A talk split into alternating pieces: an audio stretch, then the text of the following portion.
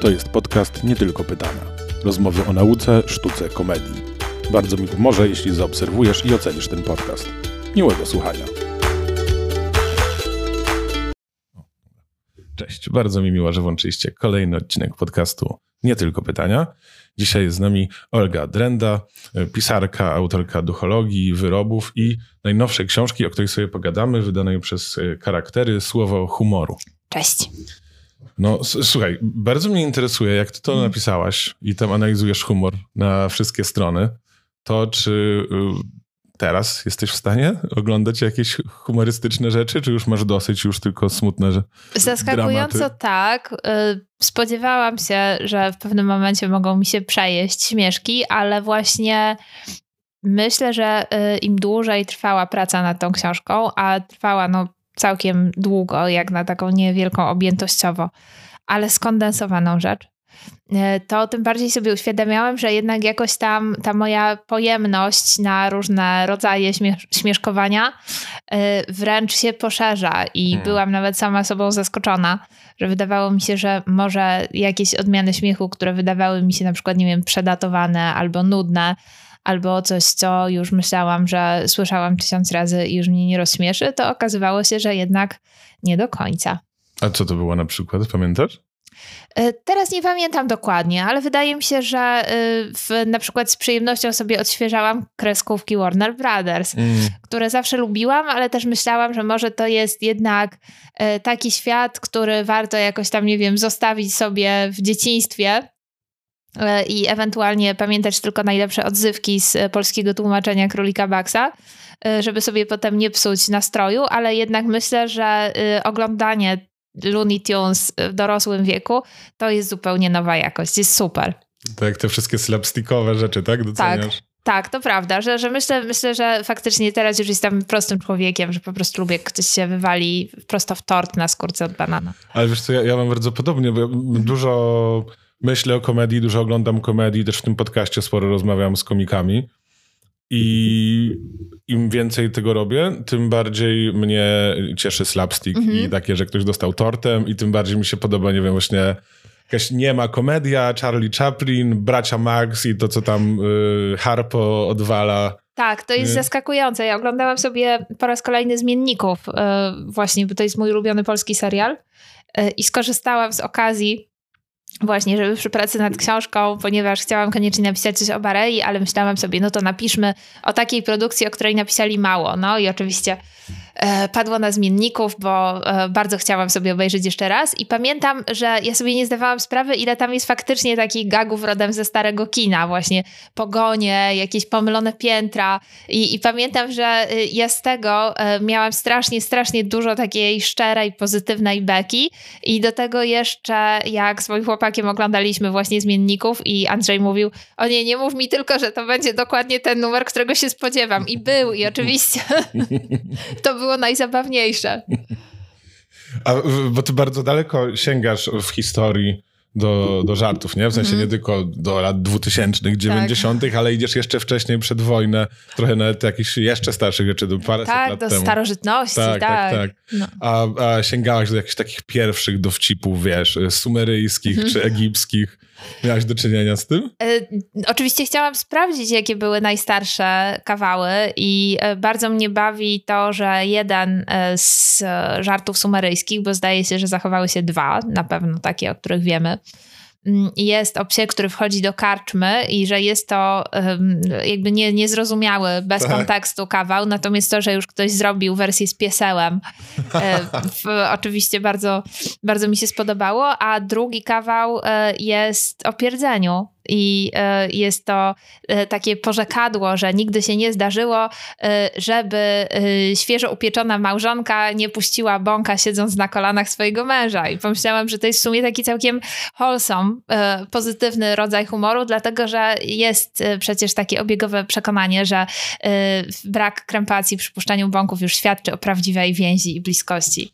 Tak, tak, tak. Ja sobie kiedyś tak właśnie też oglądałem, czytałem te takie stare dowcipy One, myślałem, że będą bardziej cringe'owe, a były takie właśnie urocze. Jakieś pamiętam z Egiptu, trochę się śmiali z faraona.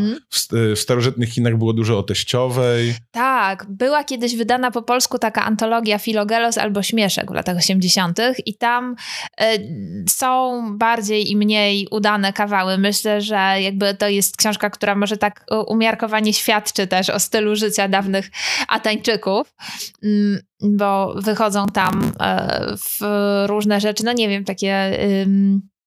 Może to byli tacy masztalscy starożytnych Aten, nie wiem, ale były, były też kawały faktycznie y, absurdalne, typu o facecie, który chciał mieć bliżej do pola, więc przesuwał kamień bliżej tego pola, żeby mu się wydawało bliższe.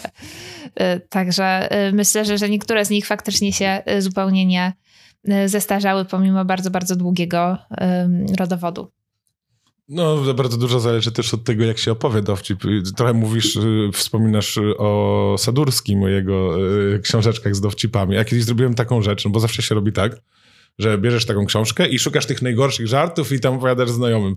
A ja sobie stwierdziłem, że znajdę te dobre żarty. Mm -hmm. I tam było, w całej tej książeczce jakichś o góralach było parę dobrych i albo sobie na przykład wyobrażałem, że gdyby to powiedział stand-uper, jakiś konkretny, który umie, wiesz, ubrałby to w słowa, to by to zadziałało, nie? Tak, ja, ja myślę, że niektóre, niektóre są tam faktycznie udane, myślę, że nierówny poziom książeczek Sadurskiego i Podulki wynikał z faktu, że tam y, część materiałów była nadsyłana przez czytelników, którzy chyba mieli tak średnio 12 lat.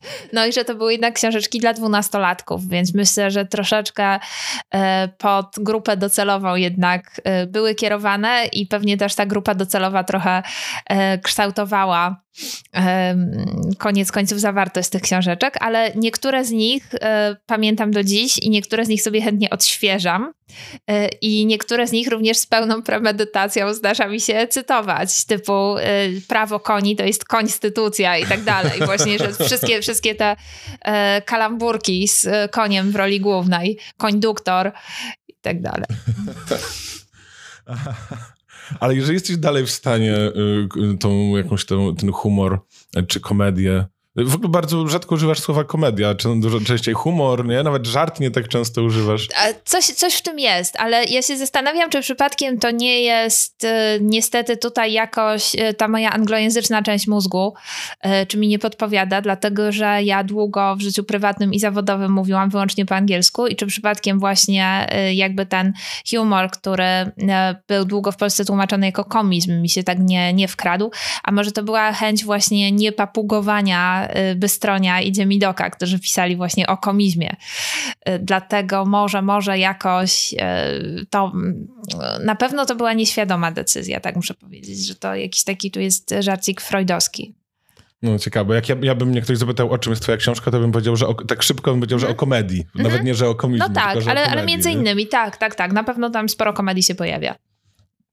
Ale jest, są jakieś takie badania neurologiczne, że mm. jak mhm. y, profesjonalni muzycy i nieprofesjonalni, że mm. uaktywniają im się inne części mózgu, bo profesjonalny muzyk jak gra, mm. to przeżywa emocje, a jak słucha, to bardziej analizuje. Nieprofesjonalny, jak słucha, to przeżywa emocje, a jak próbuje zagrać, no to te wszystkie analityczne, żeby to no ogarnąć. No tak. Czy to by też się zmieniło postrzeganie humoru na takie bardziej analityczne i tak, o, no, znam to, widzę, tak, o, komedia w trójkach. Myślę, że tutaj już na studiach jakby mój mózg został przeprogramowany, trochę tak jakby mnie porwali kosmici. E, dlatego że kiedy się studiuje etnologię i antropologię kultury, to zwykle, przynajmniej za tak zwanych moich czasów, e, ostrzegano studentów pierwszego roku, e, że to są studia, które istotnie zmieniają sposób myślenia i że trudno jest uczestniczyć w codzienności, jakoś nie dopasowując do niej tego interfejsu antropologicznego, dlatego że no tak naprawdę jest to nauka o tym, jak sobie żyjemy na co dzień i o tym, e, co robimy. Używamy takich najprostszych rzeczy, więc po prostu jedzenie śniadania już nigdy nie będzie tym samym jedzeniem śniadania i tak samo jest e, ze śmieszkowaniem, więc mogę powiedzieć, że byłam na to przygotowana. No tak się też yy, bardzo mnie zastanawia ten wątek, który na samym początku gdzieś tam poruszasz, że nie ma takiej dobrej jakiejś teorii humoru, komizmu jednej takiej zunifikowanej, która by wszystko tłumaczyła, nie? Myślę, że to jest y, moje najbardziej ulubione odkrycie i wydaje mi się, że jest chyba trochę tak, że śmiech czy jakiś, nie wiem, po prostu duch czy demon śmiechu śmieje się z nas. Y, dlatego że za każdym razem, kiedy jakiś filozof albo naukowiec próbował opracować taką kompletną teorię śmiechu, to okazywało się, że ona jest jednak bardzo, bardzo dziurawa, że po prostu jest y, y, dziurawa jak szczęka na okładce słowa humoru. I że jednak próba ukucia jakiejś, czy uknucia jakiejś kompletnej, uniwersalnej, wyczerpującej teorii tego, dlaczego się śmiejemy i z czego i kiedy się śmiejemy, no to jest to jednak coś, co tak z pewnej perspektywy pokazuje te daremne starania małych żuczków, którzy próbują ogarnąć coś, y, co jest jednak poza ich pojęciem i cały czas się wymyka. Więc myślę, że tutaj ta taka niejednoznaczność, jakaś y, zupełnie y, śliska i sprytna natura tego zjawiska, jakim jest śmiech, bardzo, bardzo mi się spodobała, że jest to taki sprytny wróg nie do pokonania. A masz jakąś teorię, która z tą świadomością, że nie mhm. jest y, wyczerpująca, była dla ciebie ciekawa? Jakaś mhm. taka stawiająca komizm, mhm. humor w dobrym, ciekawym świetle? No, y, myślę, że te wszystkie teorie niespójności, które się wywodzą tam od y, Schopenhauera i Kanta, tam Arthur Kessler to też rozwijał fajnie. I zresztą jeszcze Kessler się sam przyznawał do tego, że to jest w sumie jakby taki przyjemny gratis Y, i że jest to pewna luksusowa czynność, która być może niczemu y, konkretnemu nie służy. Y, I myślę, że właśnie takie wyzwolenie od tej praktyczności koniecznej, że po prostu, że wszystko musi być takie jak, nie wiem, rzucie trzonowcami i regularne robienie siku, to jednak poczułam, że jest jakoś tam wyzwalające. No i myślę, że jednak fajnie jest zawsze docenić to, że świat jest jednak pełen paradoksów i że y, mamy też taki program do reagowania na ten paradoks, a nawet do wymyślania go. No i y, w, teraz y, w książce, żebym się nie pomyliła. No nie, nie pamiętam. Teoria dowcipu chyba tak się nazywa. Tak mi się wydaje. No nic, dobra, najwyżej odpowiem komuś w komentarzach, albo jak ktoś do ciebie napisze, to się mm, na to powołam. W każdym razie y, to był zespół badaczy, mm, w którym brał udział innymi Daniel Dennett w tych badaniach. To z, mm, znańsze nazwisko. Y, I oni próbowali jakoś pogodzić te teorie niespójności z takimi teoriami psychologii umysłu i psychologii poznawczej. Mm. I doszli do wniosku, że być może po prostu poczucie humoru to jest y, taka cecha, która się rozwinęła trochę jakby gratisowo, dodatkowo i mm, że kiedy jakiś tam nasz praszczur bardzo dawny zauważał y, jakieś niespójności czy błędy, to często reagował na nie śmiechem i po prostu jakby to była nagroda za rozwiązanie, za zauważenie błędu. Y, I myślę, że to jest, to jest całkiem fajna teoria, choć ona oczywiście też ma swoje dziury, ponieważ ludzie jednak bardzo lubią brnąć w błędy i to z mhm. uporem godnym lepszej sprawy, więc chyba ta nagroda to jest taka umiarkowana, bym powiedziała. To jest y, ta, taka książka, o której mówisz, ja teraz mam ją chyba przed oczami, ona jest taka biała? Tak, biała, tak, biała i jest tak. taki profil uchachany na okładce. Tak, tak. No też pamiętam tą, tą tę teorię z niej, nie? Mm -hmm. Że taka właśnie nagroda za to, za to zrozumienie, bo są te żarty, które rozumiesz po chwili i one bardziej tak. śmieszą, nie? A tak. zrozumiałem, mam to, nagrodę, super. To prawda, to prawda, no ale jakby to nie wytłumacza nam, nie wytłumacza, już jest wieczór i... Um, mogę popełniać zabawne, komiczne błędy. Tak.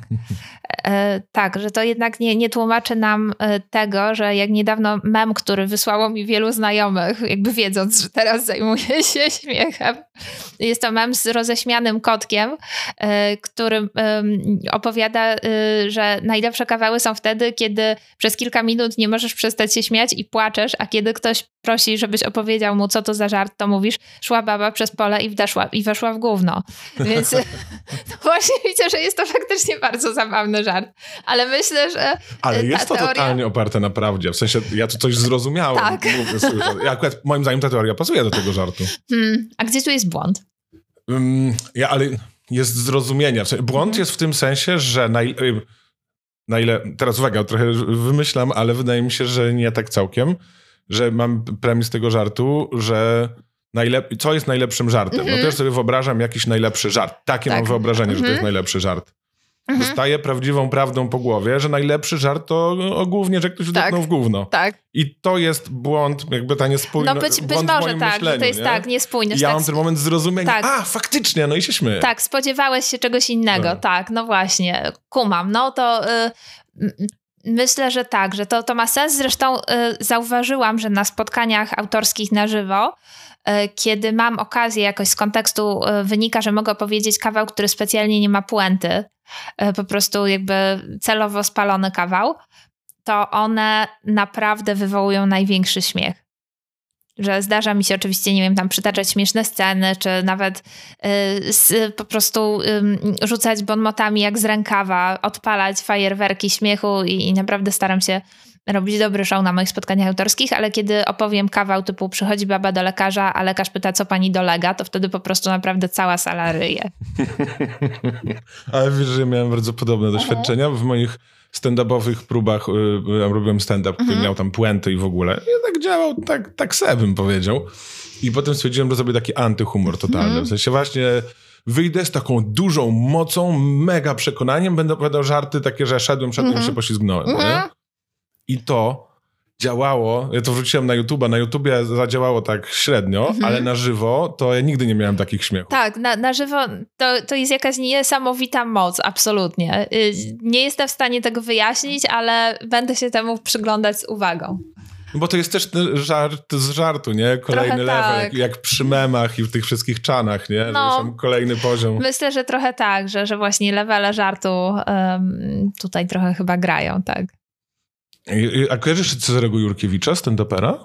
Tak, chociaż nie, nie za dobrze. Ja właśnie jakby sceny stand-upu nie znam tak dobrze, jak bym chciała. Tak powiem. I też y, wiedziałam, y, że to jest terytorium, które na przykład jest dobrze opisane, które ma jakby też swoich kronikarzy y, i ma, nie wiem, cały fandom po prostu.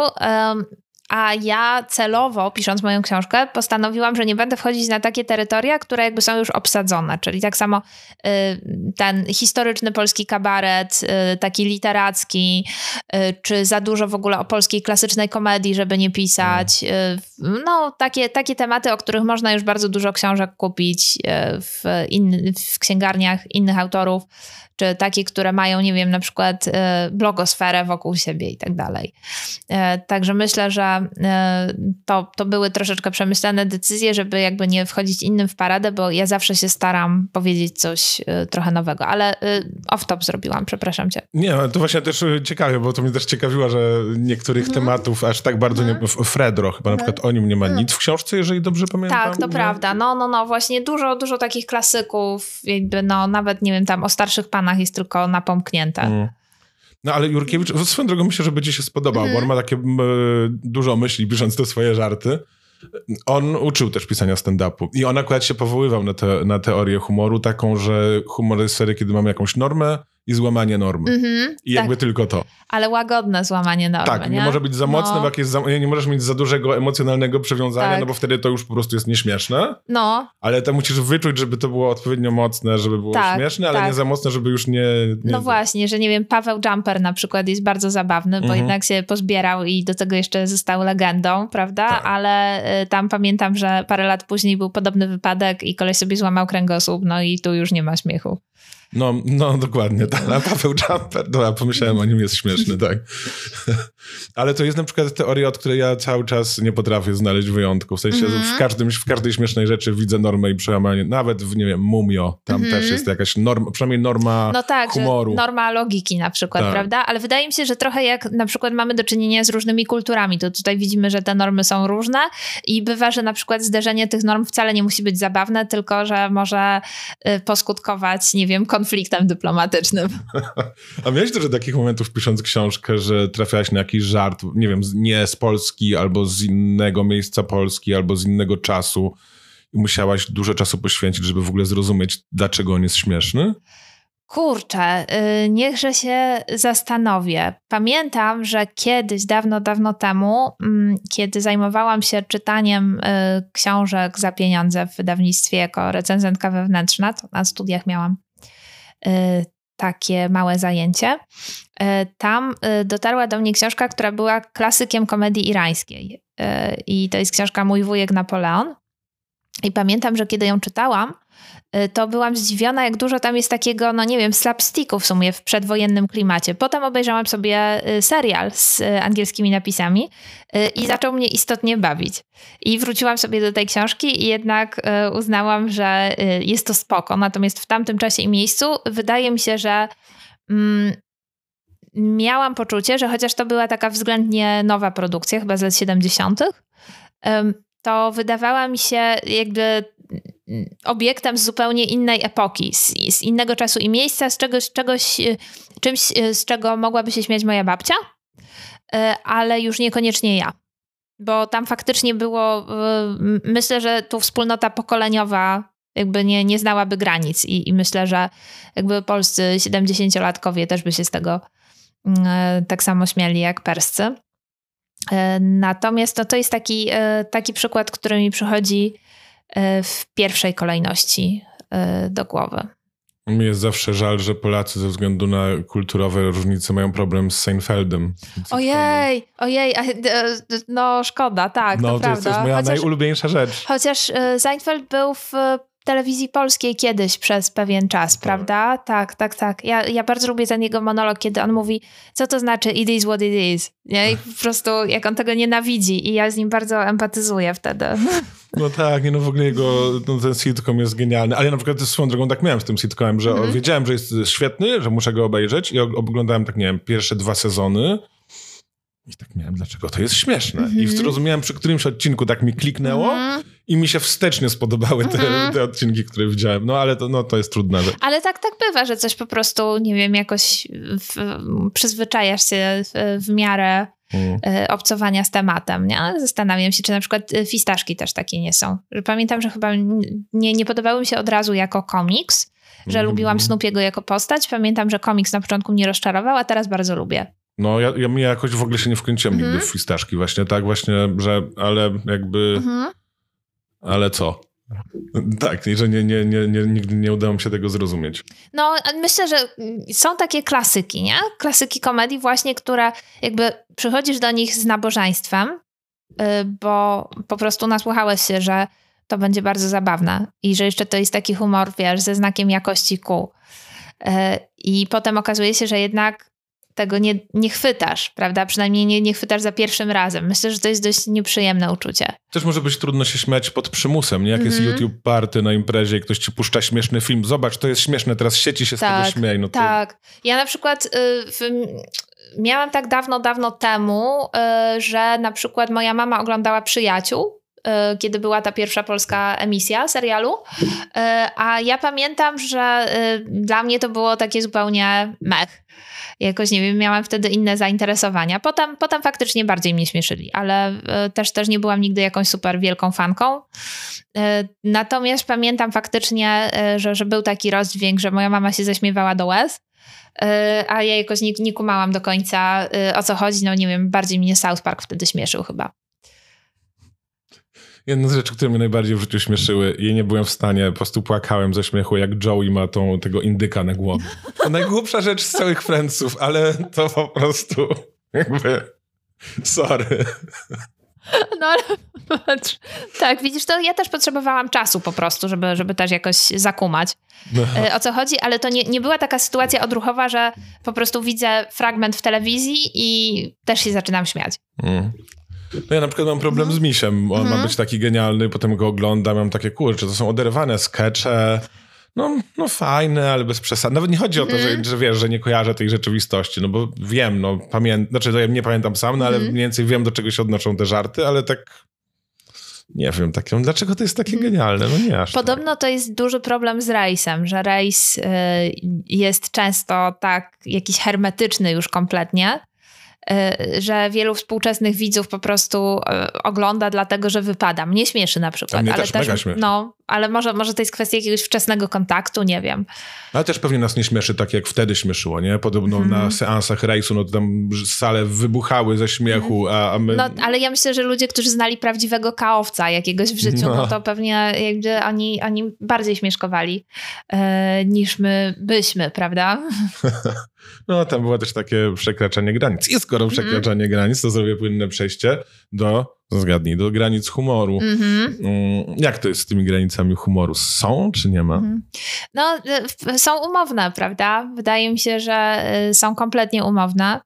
Y, I nie sposób ich jednak jednoznacznie wytyczyć, wydaje mi się, że po prostu um, to, co wypada, jeżeli chodzi o śmiech, bywa bardzo, bardzo ulotne i doraźne. I myślę, że bardzo często jakby te takie wspólnoty śmiechu się zawiązują i rozwiązują w bardzo, bardzo y, szybkim tempie. No przecież jakby każdy z nas w swoim życiu y, pewnie uczestniczy w różnych grupach, których jakieś kody śmiechu y, są niezrozumiałe. Nie wiem, że na przykład po prostu nie wiem, jako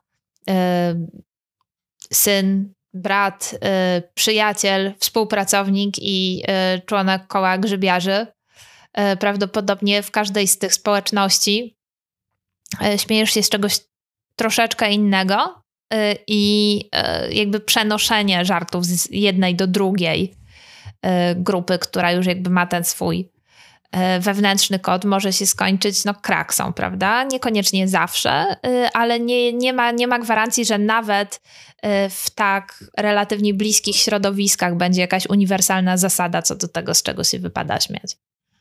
A tak zasada punching up i punching mhm. down, no taka stand-upowa Tak, właśnie. nie, myślę, myślę że, że ona, ona jest y, fajną taką granicą, y, czy granicą, to jest, to jest może złe słowo, ale, ale fajnym kryterium, prawda? Tylko jest kwestia tego wtedy, jakby kto się uznaje za up, a kto za down, bo wydaje mi się, że też y, na przykład mm, może nastąpić jakiś podszyw udany no tak, albo ktoś z grupy większościowej może twierdzić, że my, nie wiem, biali mężczyźni teraz mamy gorzej. No właśnie, to, to o, tym, o tym potrzebie mówię, że, że po prostu myślę, że poczucie bycia prześladowanym bywa bardzo przyjemne i dlatego e, wiele osób e, chce skorzystać z okazji.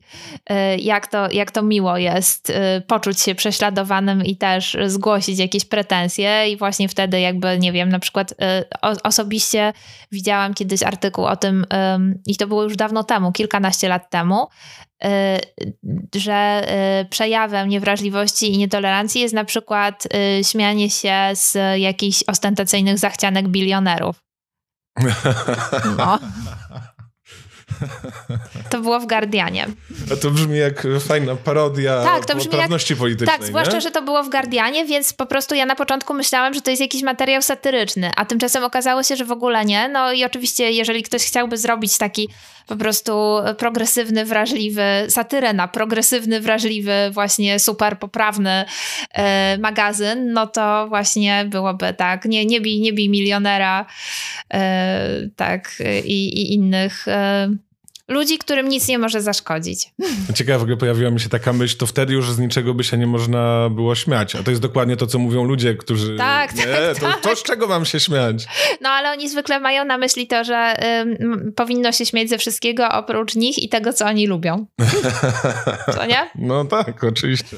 No to jest w ogóle temat y, poprawności politycznej mm -hmm. w, w, tym anglosaskim humorze. Mm -hmm. no to mhm. jest dużo walki z poprawnością polityczną, no bo tam ona istnieje faktycznie. Oczywiście, tak, bo to jest jakby myślę, że to jest, to jest kwestia tego, na co pozwala jakieś prawo, prawda? I e, tutaj e, myślę, że Stany są ciekawym przykładem, prawda, że jednak e, niby nominalnie jest bardzo duża wolność słowa konstytucyjna, ale z drugiej strony jednak e, prawo myślę, że zachęca ludzi do y, stosowania różnych precedensów, żeby uzyskać różne odszkodowania. I to dzieje się oczywiście nie tylko jeżeli chodzi o uderzenie w godność osobistą, bo myślę, że, że tak te procesy y, z klucza poprawności politycznej należy zrozumieć, ale mi się wydaje, że to jest coś podobnego jak ludzie, którzy żądają odszkodowań za to, że na przykład y, jakaś instrukcja była niewystarczająco prosta, albo że nie wiem, nie, nie ostrzeżono ich, że woda jest mokra i po prostu jakby za to mogą uzyskać odszkodowanie i w Stanach takie rzeczy się dzieją, więc wydaje mi się, że to jest po prostu jakby prawo, które zachęca do testowania jego granic w pewnym sensie. Natomiast ciekawe jest też to, że o ile jakby wydaje mi się, że to jest temat, który się prosi o dobrą satyrę, czyli właśnie taka bardzo duża powaga i traktowanie siebie z wielką, wielką doniosłością i, i swoich e, wszelkich tożsamości, to myślę, że jest zaskakująco trudno zrobić dobry żart o poprawności politycznej. Myślę, że to jest strasznie ciężkie. Dlaczego? E, dlatego, że bardzo często po prostu się wychodzi na takiego, no nie wiem, Rafała Ziemkiewicza, który po prostu sobie rechocze z tego, że hehe, świat zwariował, patrzcie. Albo Wojciech Stajrowski też jest taki, nie? Patrzcie, co za, o co za głupki. No, a to jednak jest... Yy, taki, no nie wiem, no nie, niewielkim wysiłkiem. A ja bym jednak chciała, żeby ktoś się bardziej starał, a nie tylko tak pokazywał paluchem, że hehe, patrz, ale debile, nie? No tak, no to Ricky Gervais jest bardzo mm. lubiany przez wiele osób, bo on jakoś w miarę potrafi mm się mhm. śmiać z tej poprawności. No aż moim zdaniem nie aż taki. Mm -hmm. na przykład w mojej ocenie on jednak czasami przekracza, mm ale no on jakoś tak. gdzieś tam w miarę uroczo potrafi. No. E, ja pamiętam e, dwie udane e, sprawy z South Parku. Czyli mhm. pierwsze to było Y, noworoczne przedstawienie, które nie urazi nikogo i pisze o tym w słowie humoru, tak. gdzie tam y, dzieci w takich y, włosiennicach podskakują do muzyki Filipa Glasa i uważam, że to jest strasznie zabawne, bo ja też lubię Filipa Glasa i po prostu jakby kawały o muzyce współczesnej też bardzo szanuję. A drugie to jest, kiedy Eric Cartman śpiewa taką wzruszającą balladę o tym, jak przyjemnie jest mu w safe space. I to jest taka kostka, w której on tam sobie lewituje. Także myślę, że to, to, to, to faktycznie były udane żarty. Natomiast myślę, że jest, pomimo tego, że, że to, jest, to jest temat, który tak pozornie prowokuje do żartów, to wydaje mi się, że jest naprawdę, kurczę, trudno zrobić dobry żart bez po prostu takiego prostego odwrócenia ról. A to, to myślę, że z, zwykle się kończy porażką. No i to też w Polsce jest takie, że często to, to właśnie ci stand-uperzy, którzy mm -hmm. tak mówi, że aż tak nie śledzisz, ale no przynoszą te, te kulturowe mm -hmm. zwyczaje do Polski i mają dużo żartów z poprawności politycznej. Mm -hmm. Ja się zastanawiam, czy jest w Polsce w ogóle poprawność polityczna. Mhm. Czy nie musielibyśmy najpierw jej mieć, żeby z niej żartować. Nie, ale... no wydaje mi się, że poprawność polityczna jest w ogóle wtedy, kiedy ludzie jakoś się hamują na zapas, dlatego że uważają, y, że jednak czegoś nie wypada, albo ktoś mógłby zaszantażować im ich obrażeniem się. Y, I myślę, że w Polsce mamy dość y, specyficzną poprawność polityczną, to znaczy, ponieważ mamy prawo, y, które dotyczy obrazy uczuć religijnych. I ono działa na dokładnie tej samej zasadzie. No, wiesz co, ja się sporo zastanawiam nad tym, jak ono mhm. działa, bo to musi dotrzeć do tych ludzi, ale jakbyś posłuchała... Ale oni przychodzą sami, o to chodzi. To widać bardzo w świecie sztuki, że po prostu ludzie, którzy chcą się poczuć obrażeni, na przykład była taka sytuacja, zdaje się, w galerii w Opolu, przyszedł pan, który pokazał na pewną rzeźbę i powiedział, że jego zdaniem to jest krzyż obwieszony parówkami to właściwie, nie wiem, to była jakaś abstrakcyjna rzeźba, ale że jego y, urażała właśnie ta rzeźba, a on nie był w ogóle jakimś widzem, prawda? Tyle tylko, że raczej, raczej był jakimś takim członkiem z ramienia, który y, został wysłany na, na ten front, żeby narobić inby. No tylko oni muszą o tym wiedzieć, wiesz, mhm. bo naprawdę jak, jak sam nawet takie rzeczy robiłem czasami, mhm. Kurczę, jakby ktoś bardzo chciał, to ja uważam totalnie, żebym wygrał taką sprawę mhm. w sądzie, ale jakby ktoś chciał, to mógłby się przyczepić, tylko że no takie osoby słyszały o tym, że istnieją galerie sztuki, a prawdopodobnie mm. w ogóle nie słyszały o istnieniu stand-upu i nie wiedziałyby, mm. gdzie pójść, no bo tam są takie rzeczy, Yy, czasami, mm -hmm. że 100 razy gorsze no, niż wiesz. jak się słucha metalu, to też no, przecież no. jakby, no to myślę, że, że to też jest, też jest tutaj yy, tak zwany temat rzeka. No to yy, także, także myślę, że jakby temat y, poprawności politycznej w takiej lokalnej wersji y, mamy, bo myślę, że tego rodzaju inby po prostu, one tylko zmieniają może bohaterów, zmieniają czasami tematy, ale jednak taki troszeczkę no, potrzeba kogoś, kto lubi czuć się obrażany i potrzeba właśnie odrobiny takiego pieniackiego temperamentu. Jakiś rodzaj cancel culture, ale już tak zawiążając mm. do, do, do humoru, mamy twoim zdaniem w Polsce można tak zażartować, żeby zostać zbanowanym społecznie? Bo Aha. mi się wydaje, że nie, ale może Nie, się nie, ja, ja w ogóle jestem zwolenniczką tej teorii, którą e, gdzieś zasłyszałam, że w Polsce jest bardzo trudno się skompromitować. Wydaje mi się, że jest to faktycznie prawie niemożliwe, a nawet y, bywa tak, że kompromitacja się wręcz staje jakimś y, powodem do dumy i wydaje mi się, że naprawdę y, jest to prawie, prawie niemożliwe, żeby jako osoba publiczna, jako jakiś twórca, żeby stać się jakimś zupełnym pariasem. Ja, ja nie wiem, czy w ogóle w Polsce to kiedykolwiek miało miejsce. No ja szczerze mówiąc też nie kojarzę. Oglądałeś kiedyś stand-up jest to jeden stand-uper, którego nie mhm. lubię i o nim często mówię z o. nazwiska. Oglądałeś kiedyś Rafał, znaczy nie lubię jego y, twórczości, nie jego, bo go nie mhm. znam. Rafał Paczeć, oglądałeś kiedyś jego stand-up? No tak. to jakby, tam jakby został skancelowany w 10 sekund podejrzewam w Stanach Zjednoczonych, a tutaj sobie spokojnie mówi, że kobietki głupie nie umieją samochodem jeździć. I... A, tak. Nie, wydaje mi się, że, że w, w Polsce to jest zupełnie y, niemożliwe że, że jednak na dobre i na złe. Ja myślę, że ta sytuacja ma swoje pozytywne i negatywne strony, bo, bo myślę, że jednak e, dobrze jest mieć e, jednak relatywnie duży margines e, wolności wypowiedzi artystycznej i to, że dużo nią można e, wytłumaczyć. No ale jakby jednak nie każdy jest wyposażony w jakiś, mm, nie wiem, program, który powstrzymuje na przykład przed głupim gadaniem. A twoim zdaniem są tematy, na które nie można żartować? Bo bardzo mm. często to no. słychać, że nie wolno żartować na jakiś temat. A to zależy gdzie i kiedy. Ja myślę, że po prostu um, zależy od tego, gdzie i w jakim miejscu się znajdziemy. To, to myślę, że po prostu nawet y, gdybyś, y, nie wiem, są, są takie sytuacje, y, kiedy na przykład w zaufanym gronie, wręcz jakimś takim probierzem zaufania jest to czy możesz opowiedzieć jakiś wyjątkowo bulwersujący kawał. Mm. I mnie się zdarzało być w takich sytuacjach, i myślę, że to jakby budowało troszeczkę poczucie więzi i takie poczucie zaufania, że jesteśmy wtajemniczeni, bo teraz wszyscy usłyszeliśmy właśnie ten przeklęty kawał, prawda? Więc teraz nie możemy się wzajemnie zdradzić. No, to trochę, trochę była taka jakby rytualna wymiana. tak, znam, znam, mam sam takie grupy tak. znajomych. E, tak.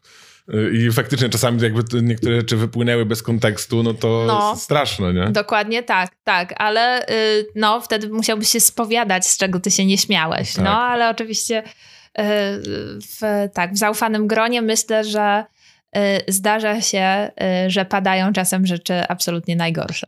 Ale też yy, wydaje mi się, że to chyba nie tylko zależy od tego, gdzie i kiedy, ale też od tego, jaki to jest żart. Bo ja znam co najmniej jeden żart o zagładzie, który mm. sobie, yy, no właściwie w każdej sytuacji, poza taką grze, w której w ogóle wspomnienie na ten mm. temat mhm. byłoby niestosowne, ale jest bardzo dobrym żartem. No jest mm. o mhm. zagładzie. -hmm.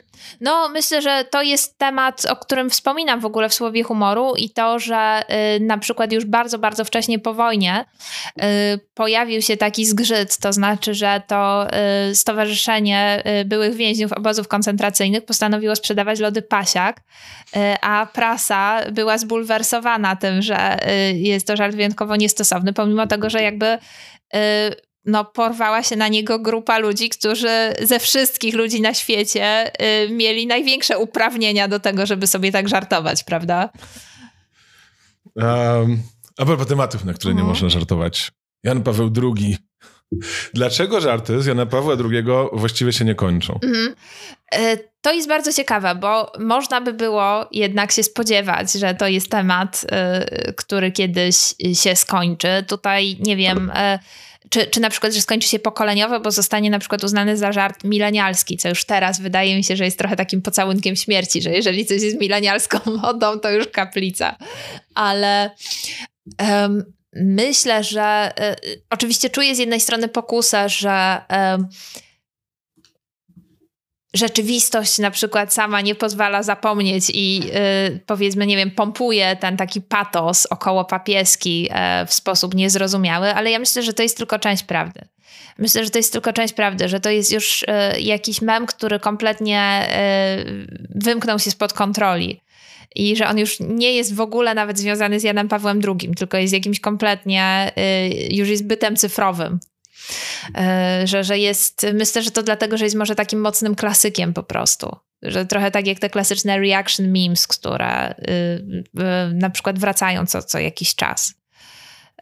Może, może o to chodzi. Czy, ten, czy jak ten królik z naleśnikiem na głowie, którego wielki powrót teraz po prostu widzę w internecie. Czyli, że jeżeli się wejdzie do tego panteonu takiej klasyki internetowej, absolutnie żelaznej, to, to wtedy po prostu nigdy nie umierasz. No to jest, ale to tak. jest niesamowite, że to się mhm. nie, że wszystko się gdzieś tam wyczerpuje. Imba ciągle trwa, kiedy papież tańczy. A propos naleśnika, kojarzysz ten taki żart e, Runaway Pancake? To nie. ze wszystkich. Ja go teraz nie, nie, nie, niestety nie pamiętam, ale to jest o naleśniku, który uciekł z patelni i to jest jakiś chyba wczesno-średniowieczny żart, który wśród wszystkich narodów o, germańskich Tak, jest. tak, tak, bo nawet jest y, i wydaje mi się, że y, w, ja pamiętam taką książeczkę. Tak, dla, no. dla dzieci. No tak, że, że było, było coś takiego. A y, polska wersja to chyba było gęsie jaje. Mo, Gę, tak, dokąd no. idziesz gęsie jaje? A gęsie jaje, niewiele myśląc, tur, tur, tur, bo popielnika, bo tam najgoręcej. No, także Runaway jaje, studio jajo. Studio jajo, tak, i rzewne jaja. Mhm. Piękny wiersz. E, ale miałem też takie wrażenie, że był taki moment spadku tych memów o Janie Pawle II, jak się media dowiedziały mhm. i zaczęły o tym mówić i to weszło tak trochę do mainstreamu, to pamiętam, że wtedy na jakiejś memawce czy gdzieś y, admini napisali, mhm. że miesiąc bez żartów z Jana Pawła II stały się mainstreamowe, nie wolno, będziemy kasować. I faktycznie. Jakby... Tak, ale one się stały mainstreamowe w e, ciekawy sposób jednak, dlatego że y, mimo wszystko nadal to jest jednak obcowanie z dużym tabu i ta przyjemność naruszania tabu jednak jest myślę, że jest bardzo, bardzo duża i właśnie za każdym razem chyba stało się coś takiego, że kiedy zbliżamy się do mainstreamu, y, to właśnie wtedy chyba przyjemność y, z cenzopapy nieco rośnie, dlatego że y, właśnie no już prze, przepływamy pod radarem. No ale to kiedy przepływasz pod radarem, bo kiedy już, wiesz, zaczynają, nie wiem, gdyby teraz, no teraz jest super głośno, Hołownia prowadzi no. e, e, obrady Sejmu. Jakby on zaczął mówić o, o Dianie Pawlaniu. Co... O nie, nie, nie, to, to po prostu, to, myślę, że to, to by był koniec memów o Janie Pawle. Tak. No. Myślę, że, że wtedy, no. E, w ogóle wspomniałeś wcześniej o takim też um, tym humorze, że można trochę, będąc humorem wyprzedzać ataki mm-hmm. i o politykach, którzy czasami to stosują. To, to jest bardzo interesujący, nie? Donald Trump. Tak. Nie możesz go zaatakować, że jest śmieszny, no bo on już ci powiedział wcześniej, że O to jest chodzi i to jeszcze nie jest taka PR-owa zabawność, jak nie wiem, Barack Obama na przykład by miał, czy, czy właśnie Szymon Hołownia, prawda, że, że to jest taki spoko gość. Yy, dlatego, że jest to część no faktycznie bardzo, bardzo fachowego wizerunku, czyli polityk, który daje się lubić. Natomiast y, Trump myślę, że bardzo się postarał, y, żeby albo się postarał, albo po prostu chaos tutaj przejął kontrolę kompletną, y, żeby zostać politykiem, którego absolutnie nie da się lubić, a pomimo to zostać prezydentem. Więc myślę, że to było naprawdę bardzo, bardzo ciekawe zjawisko, bo taki moment Evil Błazna, Boris Johnson był też trochę taką postacią.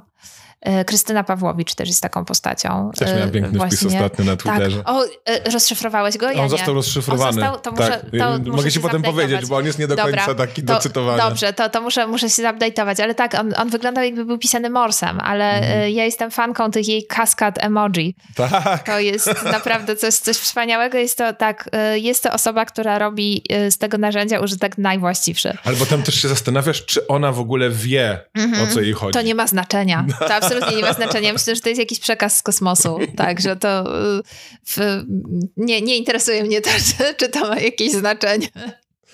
Tak. E, mm, ale tak, myślę, że to są po prostu jakby bardzo, bardzo antypatyczne figury, a pomimo to one mają e, jednak swoją bardzo, bardzo dużą fanbazę właśnie takich negatywnych charakterów, prawda? Z którymi jednak mimo wszystko wielu ludzi sympatyzuje, być może dla tak zwanego e, bólu dupy. Albo jak się mówi w Stanach, to own the leaves. No. A, a co masz na myśli mówiąc o tym sympatyzowaniu dla bólu dupy? Y, dlatego, że chodzi o to, że oni jakby robią rzeczy y, mm, często bardzo, bardzo mało akceptowalne, czy takie absolutnie niedyplomatyczne. Natomiast y, ich wyborcy, nawet jeżeli niekoniecznie sympatyzują z ich programem tak ściśle, to bardziej im się podoba to, że denerwują czy żenują się wyborcy i politycy, których oni nie lubią. I właśnie to, że mogą po prostu komuś tak zdalnie dokopać przy pomocy y, tego polityka, to myślę, myślę że to, to faktycznie y, jest tutaj y, częścią ich mocy, no i jakaś kompletna nieprzewidywalność. Ja, ja obserwowałam to no, z dość dużym zainteresowaniem, bo faktycznie miałam wrażenie, że jest to jakaś zupełnie nowa epoka chaosu, jeszcze dotychczas nie widziana być może od starożytnego Rzymu. a Polacy. Z czego śmieją się Polacy? nie, nie, ale czy masz takie, bo mam bardzo często poczucie, że mhm. Polacy mówią o sobie różne rzeczy, niekoniecznie nawet w takim humorystycznym aspekcie, że są jacyś, ja tak naprawdę, nie wiem, że Polacy piją bardziej niż inne mhm. narody i mam takie poczucie, że wszystkie narody mówią o sobie, że mhm. piją bardziej niż tak, inne. że narzekają, a na przykład tak, tak y, Francuzi podobno y, uważają też, że najbardziej narzekają. No. Ale jest jakoś tak, że Polacy się śmieją z siebie bardziej niż inne narody? Czy bardziej yy, niż inne, to nie wiem. Myślę, że tutaj ta sama zasada ma zastosowanie. Bardzo ciekawe były ankiety, które śledziłam, właśnie, czy umiemy śmiać się z siebie. Yy, I zazwyczaj y, padały dwie odpowiedzi, albo zdecydowanie tak, albo w ogóle nie, w zależności od ankiety. Po prostu były dwie takie radykalne diagnozy. Więc gdzie dwóch Polaków, tam trzy zdania. I myślę, że y, bardzo dużo takich odpowiedzi wzajemnie wykluczających się pada, jeżeli chodzi y, o humor. Ja myślę, że y, jest taki polski self-deprecating humor zdecydowanie i on myślę, że jest taki bardziej grobowy i zgorzkniały niż na przykład angielski, bo angielski humor ja poznałam od takiej bardzo konfrontacyjnej strony. Że to jest taka inwa, która nigdy się nie kończy i e, jakby cały czas musisz trzymać gardę, co bywa bardzo męczące. Myślę, że fani angielskiego humoru często kochają go z daleka. Natomiast e, polski humor też ma swoje plusy i minusy. E, myślę, że czasami po prostu jest naprawdę strasznie, strasznie doerski, faktycznie, że jest tam bardzo dużo takiej totalnej rezygnacji, zgorzknienia, że to jest taki humor nihilistyczny, co przyznaję, może nie powinnam, może to jest nieodpowiedzialne, ale y, mi się to podoba. Mm. Dlaczego? Y trudno powiedzieć tak naprawdę, ale wydaje mi się, że y nie wiem, no widzę, widzę w tym. Y trudno powiedzieć, żeby to była prawdziwość, bo myślę, że to jest zdecydowanie przerysowanie, właśnie tak jak mówisz z tymi diagnozami, że pijemy więcej niż inni, że w Polsce wszystko najgorsze, że po prostu. Ale wydaje mi się, że jest y, w tym y, jakiś taki naprawdę głębinowy dramatyzm, jak z monologu Zbigniewa Stonogi na przykład. Może, może o to chodzi, że, że jest, to, jest to trochę teatralne, może o to chodzić, tak. To lubisz Dzień Świra pewnie. Tak, tak, lubię, lubię, choć y, przyznaję, że y, oglądanie tego filmu y, z człowiekiem, który faktycznie miał objawy tej komp nerwicy kompulsywnej, było ciekawym doświadczeniem, ponieważ on się śmiał, ale też bardzo często mówił, o ja to robię. Mhm. No i, i, w sumie nie wiem na ile terapeutyczne działanie to było, to było już parę, parę lat temu, także nie, nie mam pojęcia jakby jak, jak potoczyły się losy tego widza. E, ale e, no, faktycznie było to ciekawym e, doświadczeniem. No i wiem, że, że nie jest to jedyna taka osoba, że jednak no, jest to. Jest to film, który ma naprawdę momentami wściekle śmieszne momenty. Z drugiej strony też faktycznie takie bardzo, bardzo grobowe momenty. No i jest to też film, zwłaszcza jak na rok, w którym powstał, bardzo taki przenikliwy, jeżeli chodzi o pokazywanie, myślę, że dość jednak powszechnych e, takich przypadłości, które bardzo, bardzo utrudniają życie, właśnie lękowo-depresyjnych. Bo mnie na przykład strasznie wkurza Dzień Świra ja go nie mm. lubię strasznie. O. Jestem najgorszym Polakiem, nie lubię tego, co Polacy lubią najbardziej. Misia, Paczesia i Dnia Świra. Powiedz, czemu Dzień Świra nie? E, dlatego, że ten bohater mhm. i jednocześnie twórca gdzieś tam, w sensie trochę jednak sam nam każe trochę to utożsamiać e, przez nazwisko. No ale mówmy o bohaterze. On tamten humor, który jest, to też nie jest tak do końca humor, nie? W sensie mm -hmm. czasami ja się dziwię, że ludzi to aż tak bardzo śmieszy, no bo tak, są bardziej dramatyczne, tra takie tra tragikomiczne. Tragikomedia, tak. tak, no. Ale on strasznie marudzi i strasznie narzeka i jest strasznie rozsmakowany w tym swoim cierpieniu i śmieje się z tego swojego cierpienia i śmieje się ze swoich wad i śmieje się mm. z tych mhm. różnych rzeczy. Ja mam wrażenie, że po to, żeby tego nie zmienić. Mm-hmm. No, ale wydaje mi się, że jak spojrzysz jakby tak panoramicznie na filmy Koterskiego w ogóle, to tamten Miałczyński, Koterski, on ewoluuje, bo w tych najstarszych, tych łódzkich filmach y, to on po prostu jest naprawdę jest okropnym człowiekiem w okropnej rodzinie. Tam po prostu, nie wiem, wszyscy, wszyscy są koszmarni. Y, naprawdę y, myślę, że chcesz ich wszystkich wysłać w kosmos. Potem o, w nic śmiesznego, no to faktycznie jest, y, jest chyba naj, najbliżej takiego komicznego pechowca, tragikomicznego pechowca, ale potem już ewoluuje, pod New Świra się zaczyna taka terapeutyczna wolta i on jakby odzyskuje swoje człowieczeństwo. Nie, nie myślałeś o tym, że po prostu potrzebowało trochę więcej czasu. Znaczy miałem tak, że y, wszyscy jesteśmy Chrystusami, mi się mhm. bardziej podobało. No. Trochę czułem y, ulgę przy tym, że dobra, no nareszcie przestaje się mhm. po prostu zapętlać w tym i nienawidzić mhm. wszystkich dookoła. Tak no, jakby... czasem, czasem to wymaga trochę więcej czasu, nie? No, może tak. No, jakby no. Ja bardzo doceniam Dzień Świra i, mm -hmm. i mhm. kunszt tego. Zresztą nawet ostatnio podcastek, zresztą byłaś kiedyś tam gościnią pod tak, tak. nie? E, zrobił odcinek od Dniu Świra i sobie tak słuchałem, no i tak sobie przypominałem, że tam są genialne mhm. pomysły, mm -hmm. ale jakby mnie tak bardzo wkurza ta postać no i to jest może nie do końca idealnie profesjonalny, którą trochę utożsamiam z tym twórcą, mm -hmm. że mhm no mam z tym problem, że kurczę, te, że... No tak, że ile, ile też można, prawda? Że myślę, że jednak no, y, może inaczej reaguje ktoś, kto y, na co dzień właśnie ma takiego długofalowego pacjenta w domu na przykład. No wiesz, ja tak hmm. też czasami mamy takie znajomości, wiesz, że przychodzi ktoś y, do nas nie wiem, w odwiedziny i narzeka, bo ma jakiś mm -hmm. problem z partnerem. Tak. No i wysłuchajesz tego i nawet prosi cię o radę i dasz tą radę. I przychodzi za dwa tygodnie i narzeka dokładnie o tym samym. Tak, tak. I, I olał twoją radę, oczywiście. No. I, i, mhm. i też i cały czas gada i gada. I no i jakby po dziesiątym razie jest takie, tak. no hello. Tak, tak, tak. Ja myślę, że, że wtedy po prostu e, budzi się w tobie e, zły kumpel i naprawdę chcesz delegować tego człowieka do fachowca, do psychoterapeuty, a może i do księdza. No. E, ale wiesz co, też tak o tym Dniu Świra mówię, że tak się zastanawiam, czy czasami to śmianie się z wad nie jest mm. taką wymówką, żeby tych wad nie zmieniać nawet, nie? Że już w odniesieniu do tych Polaków, w ogóle co znaczy Polacy, to jakiś dziwny, yy, dziwny byt, tak? Że jak Polacy się będą śmiali z tego, że są jacyś tam, mm. no to mhm. już dalej będą mogli tacy być. No, zastanawiam się, czy mm, mamy tutaj jakieś spektrum, prawda? Że, że można, yy, można te cechy w taki przekorny sposób celebrować, co myślę, że jest chyba najgorszą opcją z możliwych jednak, bo wtedy to jest takie y, odmrażanie uszu sobie na złość babci. Um, i, I myślę, że y, to jest scenariusz najgorszy z możliwych. Y, można oczywiście iść po rozum do głowy i się zastanowić y, nad własnym życiem, co jest na pewno pozytywne, ale też nie jest zabawne. Bo myślę, że jednak właśnie tacy mm, ludzie świeżo oświeceni i zrównoważeni, oni często bywają dopiero nieznośni, dlatego że po prostu jakby tak wczoraj narzekali, a dzisiaj chcą się dzielić swoimi pomysłami na życie i po prostu oświecać innych i ich ratować wbrew ich woli, nie?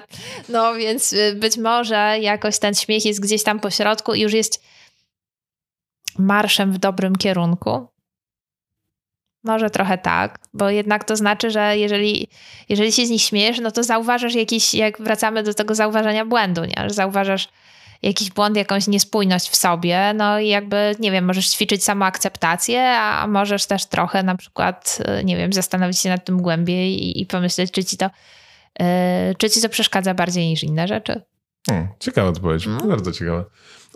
Ale tak przy tych wspólnotowych rzeczach i znowu przy tych Polakach, którzy siedzą na tych kabaretonach i się mhm. śmieją z kabaretów.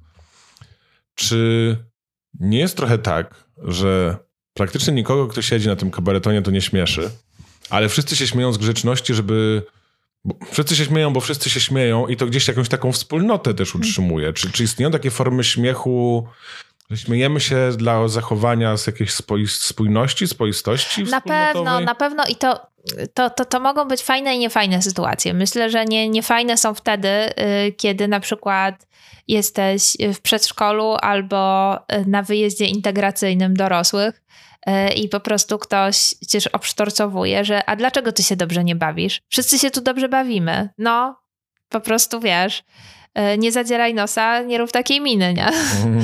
No, e, więc taki wymuszony śmiech, że chodź tu z nami do kółeczka, no hop, hop, kółko graniaste, nie? No to to jest, to jest jednak e, faktycznie jakieś, kurcze, łamanie charakteru, nie? Nieprzyjemna sytuacja, bo myślę, że nie da się na kimś śmiechu wymusić, natomiast myślę, że, że śmiech może być zaraźliwy. O radości się nie da wymusić. Śmiech można wymusić i ja Pamiętam sytuację, kiedy słyszałam pierwszy raz w życiu wymuszony śmiech i nigdy tego nie zapomnę, że, to była po prostu tak. Yy, yy, yy, zaproszona osoba śmiała się w tak zwanych gościach, właśnie tylko dlatego, że wiedziała, że musi zagryźć zęby i wytrzymać tam po prostu, żeby y, tak, y, żeby mieć już spokój. I, I, pamiętam, że ten taki afektowany, sztuczny śmiech jednak jest absolutnie nie, nie do zapomnienia. Słychać w nim cierpienie. To mogę powiedzieć, tak, zdecydowanie to. Takie napięcie. Mm, tak, tak, to jest, to jest okropna sprawa. Natomiast y, śmiech może być zaraźliwy. Śmiech może być zaraźliwy i, i mnie się też to zdarza. E, że po prostu a, słyszę, że ktoś się śmieje i to naprawdę jeszcze, zwłaszcza jak tak rży i kwiczy, to y, odruchowo jakby muszę wiedzieć, że coś bardzo... E, często jest tak, że nie, niekoniecznie coś zabawnego realnie się wydarzyło, no ale po prostu jakby, nie wiem, trafiło w, w dobrą godzinę. Pamiętasz tego pana z YouTube'a, starego YouTube'a, nioch, nioch, nioch? Tak. No jakby nie dało się nie śmiać oglądając to, nie? Tak. Tak, tak, tak. Albo na przykład pan, który śpiewał Trololo na przykład też, nie? No właśnie. E, no, ja ostatnio miałam taką sytuację, że y, słyszałam reklamę w radio o bólu ucha, czy dokuczać mi ból ucha i zrozumiałam to, ponieważ ja czasami nie za dobrze słyszę. Zrozumiałam, czy dokucza ci ból pucha i pamiętam, że zaczęłam się z tego naprawdę strasznie śmiać i za każdym razem jak próbowałam to komuś opowiedzieć, to zanim dotarłam do końca, właśnie tak jak w tym memie z kotkiem i żartem o gównie, nie? No to po prostu jakby y, moi rozmówcy śmiali się z tego, że ja się tak ciągle śmieję. No, więc pulpucha, tak. Tak, też miałem taką anegdotę, którą jakby znajomi mnie prosili, żebym ją opowiedział, dlatego, że ona nie była jakaś mega śmieszna sama w sobie, ale wiedzieli, że śmieszne będzie to, że ja nie jestem w stanie jej opowiedzieć, bo się tak śmieję. Mhm, tak, tak, tak. Dokładnie to, dokładnie to. To, to właśnie jest... Y w, w książce jest opisana sytuacja y, y, pewnego nobliwego człowieka. Ja nie, nie mogę zdradzić jego personaliów, y, ale właśnie, który się strasznie śmiał w jednej, wcale nie najśmieszniejszej scenie z filmu Frisco Kid. No, po, po prostu gacie go tak rozśmieszyły. I, I, pamiętam, że to naprawdę był absolutnie nie, niekończący się śmiech. To, to, to było naprawdę no, wspaniały, katartyczny moment. A to, to nawet nie była najlepsza scena w tym filmie. No. A zresztą to jest, to jest film dobry, nie? No, to właśnie o to chodzi z takimi żartami, żeby to nie były najlepsze. A, a wspomniałeś o tym śmiechu wymuszonym, w którym słychać cierpienie i to mnie nakierowało na inny temat związany z cierpieniem. Bardzo często się mówi, że komedia się bierze z cierpienia i że komik musi cierpieć i że tylko tam Kazik coś tam rapował, że artysta głodny to artysta płodny. Ciekawe jest to, że właśnie Kazik najwięcej nagrywał chyba jak mu się całkiem dobrze powodziło. No ale to co nagrywał... Sobie tam przeczył. A ja a, przyznaję, że akurat wtedy, kiedy tak sobie śmieszkował, jak to było na wysokości płyty Melasa, y, to to jest y, jeden z moich ulubionych momentów Kazika, przyznaję, że on, on może wtedy był jakiś zupełnie bezkrytyczny i wydawał wszystko jak leci, po prostu co mu tam tylko wpadło w mikrofon. E, ale e, ja pamiętam zaskakująco dużo tych kawałków i, i nawet jakoś je sobie podśpiewuję czasami. Znaczy ja też bardzo lubię płytę Melasa, mm, tak, tak. No. I właśnie ta Melasa Makinas de la Muerte. Tak. Ale jest tak, że, że komedia się musi brać y, z cierpienia? Ja nie wiem skąd to się wzięło w ogóle. Prawdopodobnie y, to się wzięło w ogóle z jakiegoś przekonania, że, że sztuka się musi brać z cierpienia, no ale ja nie wiem, czy po prostu, czy, czy muzyka emo jest taka znowu dobra. No, no nie wiem, tak serio. No. I, i z komedią je, może, może tutaj jakieś, wiesz, y, historie takie emblematyczne, nie wiem, Robina Williamsa na przykład, może jakoś tam przemawiają do ludzi. E, i, i z tego się buduje cała jakaś legenda i rzekoma zasada, ale no nie, nie, nie wydaje mi się, żeby to było takie znowu konieczne. No, mi szczerze mówiąc też nie, ale to jest w ogóle takie typowe pytanie, które się zawsze zadaje. Mhm. Jak ktoś robi wywiad z jakimkolwiek komikiem, to zawsze go zapyta, czy to prawda, że komicy mają depresję? Ojej. To jest, takie, to jest, wiesz, jak powstają Ojejku. twoje teksty. To tak, jest... tak, tak, ale jejku, no dużo ludzi ma depresję, więc no komicy też, nie? No to po prostu statystycznie tak wychodzi, że któryś, w którymś momencie te kółka muszą na siebie nachodzić, ale może, może jest w tym pewna metoda, że jeżeli ktoś zapyta tego artystę płodnego i głodnego, to może po prostu trzeba wtedy poprosić o naleśnika. Może o to chodzi. Chciałbym wrócić do tego brytyjskiego humoru.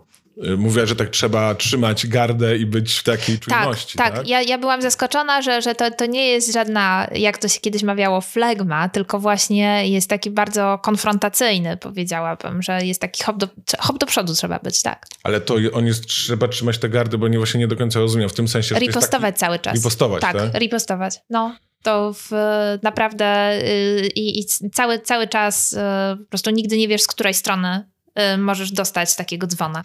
Bo też tak sobie wyobrażam, że tam czasami może być trudno rozszyfrować, co jest ironią, a co nie jest mm, ironią. Tak, nie? Ja, ja, się, ja się w tym zaskakująco szybko odnalazłam, ale też muszę powiedzieć, że y, to było kurna męczące. Bo po prostu w pewnym momencie chcesz sobie posiedzieć cicho albo po prostu powiedzieć, że ma wszystko gdzieś. Mm. No, a, a jednak, jednak norma kulturowa jest taka, że y, trzeba y, jednak y, y socjalizować się.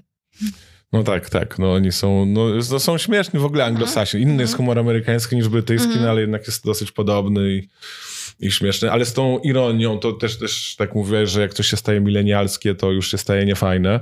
Podobno ironia jest tak widziana przez Zetki jako taka typowo y, milenialska rzecz, że my nic nie potrafimy napisać na serio. A ja słyszałam coś odwrotnego właśnie, tak? że milenialsi są tacy seriozni, a z kolei właśnie e, genzeci są ironiczni jak generacja X, że po prostu uważają się za fajnych przegrywów. Że są cool, bo o, są przegrywami. Ale no zobacz, memy smacznej kawusi, mhm. milenialsi wysyłali sobie jako... Ale zobacz, jakie beznadziejne memy robią starzy ludzie a Zetki trochę na zasadzie, ej, w sumie miło komuś życzyć smacznej kawusi. Wydaje, mi się wydaje, że właśnie milenialsi też już jednak ten wholesome humorek y, kupili. No to y, przeszło, tak. tak. Że, że raczej, raczej tak, a właśnie wydaje mi się, że y, w genzetowym humorze jest y, więcej takiej jednak Y, zakodowanej ironii, te wszystkie strony typu intellectuals, y, że tam w, po prostu studencki humorek, taki autoironiczny, że dużo, dużo jakichś takich, no nie wiem, wydaje mi się, że jest więcej jakichś mniejszościowych tożsamości w ogóle, y, tożsamości, estetyk, subkultur. Po prostu jakby w, im młodsza generacja, tym bardziej się precyzyjnie identyfikuje i wydaje mi się, że te y, identyfikacje poszczególne też mają swoje humorki i to jest dość ciekawe. Ja nie, nie we wszystkim tam się orientuję jednakowo, przyznaję, że y, czasem y, przyznaję, że jestem po prostu na to za stara, ale bywają takie momenty, że faktycznie jakby to są takie hermetyczne kody. Trochę tak jak E, ja byłam młoda i były subkultury i też miały swoje humorki, więc wydaje mi się, że tam, tam dość dużo tej, tej ironii faktycznie e, jednak jest i ten humor jest chyba taki trochę bardziej krawędziowy. A nie jest to ironia, bo ja, ja jakoś cały czas widzę różnicę w tej, w tej ironii, że my jesteśmy zawsze z dystansem i wszystko musi być śmieszne i ze świadomością i ten post na Facebooku, tak, Zetka mm -hmm. zapyta, co to Facebook i ten post na Facebooku zawsze będzie taki, wiem, że piszę posta i tak nie Ojejko. jestem w stanie się po prostu pochwalić, mm -hmm. a Zetki mają tę ironię, którą my mamy, tylko jakby, ma, jakby już, tak, już we krwi. Tak, ale to tutaj złapałeś chyba dobrze milenialską rzecz, która mnie też irytuje, czyli to, że po prostu są takie utarte kody, e, czyli na przykład, e, że trzeba trzeba powiedzieć, że wszyscy, wszyscy już się wypowiedzieli na ten temat, więc ja też się wypowiem. Po prostu to są klisze i ja myślę, że może, może dlatego te klisze, które były ironiczne, a teraz są już tylko po prostu nudne, yy, że może, może to jest irytujące i, i słusznie.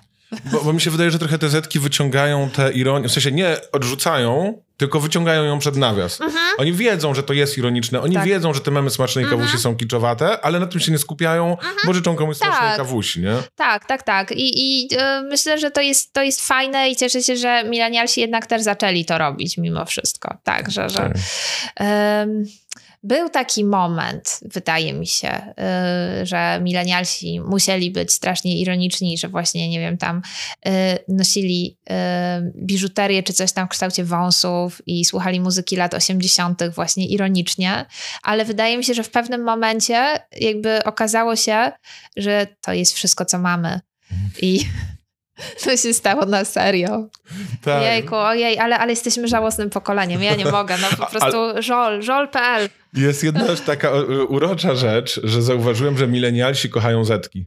Mhm. Nie wiem, czy też to zauważyłaś, ale że bardzo często słyszę od ludzi mniej więcej w moim wieku, że cała nadzieja w zetkach, oni są świetni. No, ja myślę, że w ogóle absolutnie nie, nie cała nadzieja, że po prostu nigdy nie ma w nikim całej, całej no, nadziei. No to swoją drogą Nie, no ogóle, serio. No to w ogóle mówienie tak. o pokoleniach, no po prostu młodzi ludzie zawsze będą inni niż starzy. Każde tak pokolenie ma własny tak. czas. No, to, no y, wiesz, ja myślę, że to jest może trochę tak, że ktoś może być lepszą wersją ciebie samego.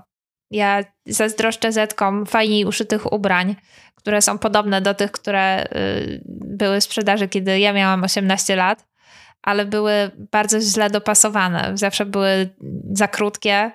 Po prostu tam zawsze, zawsze było coś niewymiarowego, a, a teraz chyba nareszcie są uszyte tak jak trzeba. Także wiesz, może to jest jakiś upgrade i po prostu wiesz, obserwacja tego, że o, ktoś robi to samo, tylko lepiej. A wiesz co, nie, to ja się z kolei czuję stary, bo jak widzę zetkowe ubiory, to mi się strasznie nie podobają i potem się łapię na tym, że mi się nie podobają i mam takie, o nie, ja jestem stary.